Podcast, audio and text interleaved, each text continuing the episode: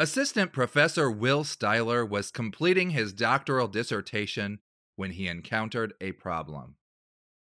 A portion of his computer failed, resulting in damage to the hard drive. As someone who had already experienced hard drive failure in the past, Styler had a solid backup policy in place. With his current plan, it would have required the loss of data on six different hard drives, plus loss of access to the cloud, in order for him to lose data. Unfortunately, as a result of human error and bad timing, his dissertation ended up lost. Besides the failure of the hard drive on his computer, he also experienced the failure of a second hard drive and made a series of bad choices that resulted in the deletion of his data from the remaining hard drives and the cloud. If you'd like to read more about exactly what decisions led to this incident, the blog post that the professor wrote will be available in the show notes at cybersecuritymadepersonal.com slash episode 23. Backing up your data is an important part of keeping it safe. Keeping data away from others is pointless if it doesn't stay easily accessible to you. Plus, having recent backups is often the best way to recover from a variety of malware. If you know when you were infected, you can go back and restore a backup that happened before the infection occurred. But as this incident shows, no backup system is perfect or foolproof. However, by exercising caution in the way that you handle your backups, you can help ensure that your data is fully recoverable in the event that your device is damaged or lost. Fortunately, in Professor Styler's case, he was able to restore much of his dissertation thanks to copies he had available through other sources, such as email. So, with that in mind, on today's show, we're going to discuss the topic how to effectively back up your devices.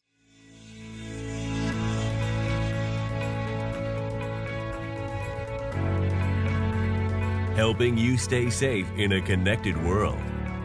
This is Cybersecurity Made Personal.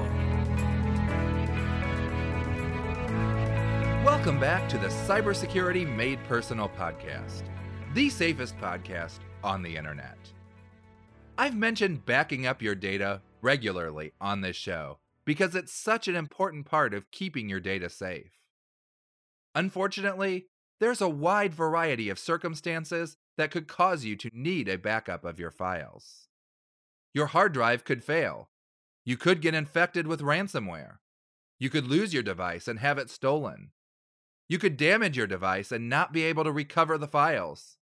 You could mistype your phone's password a few times and trigger an automatic wipe of the device. Or your devices could end up as victims of a disaster, such as a house fire or severe weather. It's important that you have an effective backup plan that will allow you to restore your data regardless of the reason you lost it. Many people have lost important data due to flaws in their backup plan. The one circumstance that they didn't think to plan for ended up being the one that they faced. I've heard stories of both individuals and large corporations that thought they had an effective backup plan, only to learn too late that nothing was even being saved on the backups they thought they had stored away. Before we get into how you can create an effective system for backups, I first want to cover some of the common ways to back up your computer. One method is to use the Windows Backup or OS X Time Machine utility. These are options that are already built into your computer, so they make performing backups quick and easy for you.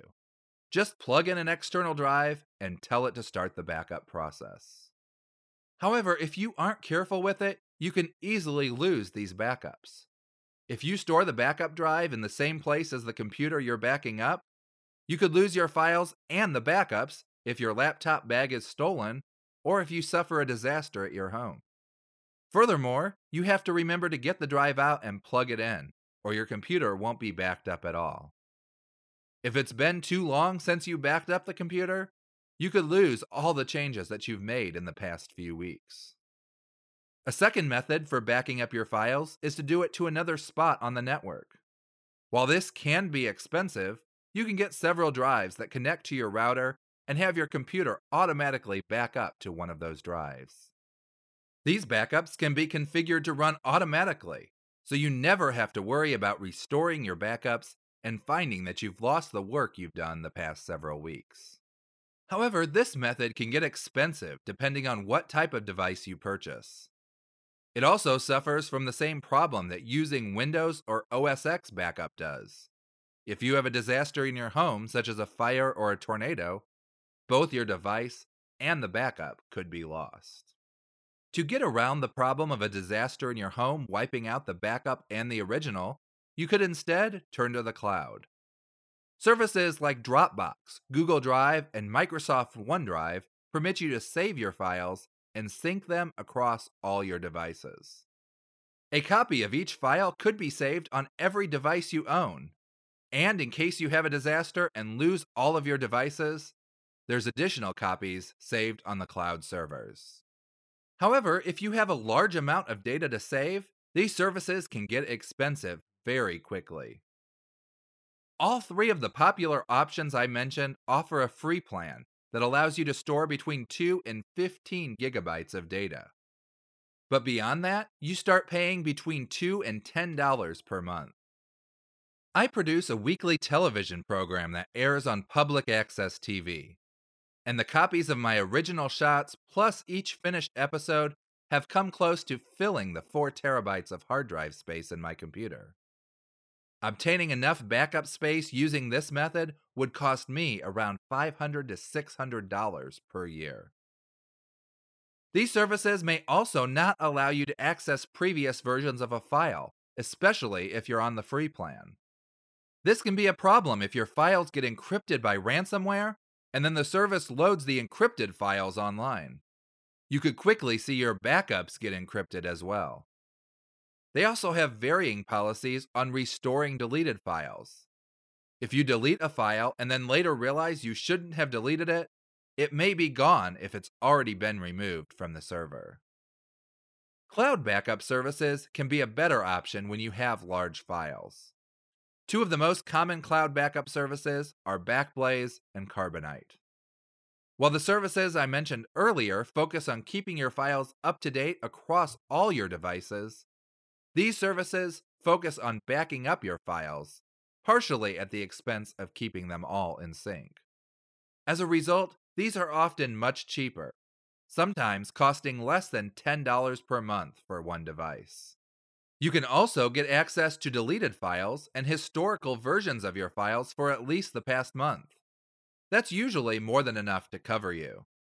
But the downside of both cloud storage and online backup services is that you have to give your data to another party, which is something you may not want to do if the data is extremely sensitive.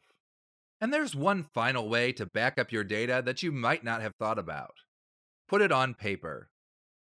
While that doesn't help you restore the data to a new computer, it does create a backup that's much harder to delete. In some cases, it may not be a good idea to put this data on paper, but in other cases, it may be a great idea to have a printed backup. So now that we've seen some of the options, it's time to move on to figuring out how to best back up your data. While I can give you some guidance, it's important to understand that there's no one right answer for everyone. Which method or methods of backup that you choose to use will depend on how much you're willing to pay, how critical your data is, and how quickly you'll need it back if it's lost. Which of those is most important and least important to you will help you decide which option you choose. Sometimes getting your data back quickly is most important. For example, if you're running a business, it's important that you get your data back as soon as possible, especially for critical systems like cash and inventory management. But if your goal is just to ensure that you don't lose irreplaceable photos of your loved ones, you probably won't care how quickly you get them back, but you probably will care how much money you're spending to keep them safe. So, with that in mind, here are some things to think about when choosing how to back up your information. First, consider how accessible the backups will be. Online backups are usually accessible as long as you have internet. If you have internet access, you'll be able to get the data back with relative ease. If you store your backups on a flash drive or an external hard drive, you'll need to consider how soon you'll be able to get to them. You'll want to have backup copies nearby that you can quickly access, but you'll also want to have copies away from your home that you can use if a disaster strikes. As I mentioned earlier, you won't want to lose both your backup and your original data if you have a house fire or a tornado strikes. Second, make sure that your backups aren't stored in the same place as your data. Backups stored on your hard drive might help you in some circumstances, but they'll just be lost if the entire hard drive fails. Keeping an extra copy of your files elsewhere on your hard drive won't protect you from everything. Third, remember that you need to either keep one backup away from the internet or have access to past versions of files that are stored online. Ransomware is a major threat nowadays, and backups are the one way that you can get your files back without having to pay the ransom. However, as I mentioned earlier, if your files are kept on online storage and you can't access past versions, you could be totally out of luck if the ransomware encrypts your files and then those files are synced to the cloud. A similar problem can occur when you use a device that stays connected to the network. Once the ransomware is finished with your computer, it could then find your backup storage on the network and encrypt that too. If you don't have a disconnected backup, you're also at risk for losing everything. Fourth, make sure you are saving multiple backups. In the introduction, I mentioned the story of someone who lost his doctoral dissertation despite having seven different backups of it.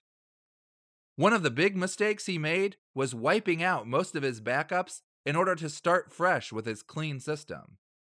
He thought he had two remaining copies, but one hard drive had failed and the other one was no longer available on his online backup system. Fifth, if you're using a service, make sure you understand exactly what access you will have to your data. You don't want to find out your service doesn't offer access to previous copies of your files after they've been encrypted by ransomware. And finally, remember that the most expensive option is not necessarily the best one for you. If you just have a limited number of photos to save, saving them on a free Google Drive or Dropbox account could be better than spending money for a complete backup of your computer. Don't dismiss the free options just because of the price.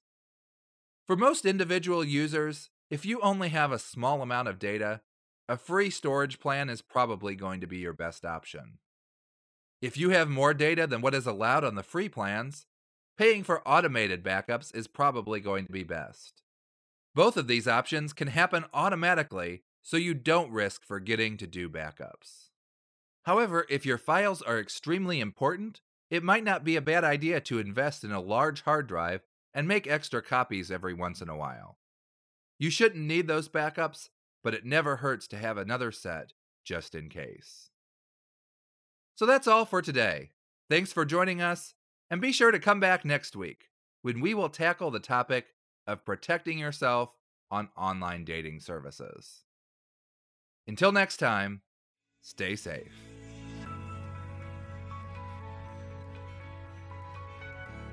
Thanks again for joining us for this episode of the Cybersecurity Made Personal podcast.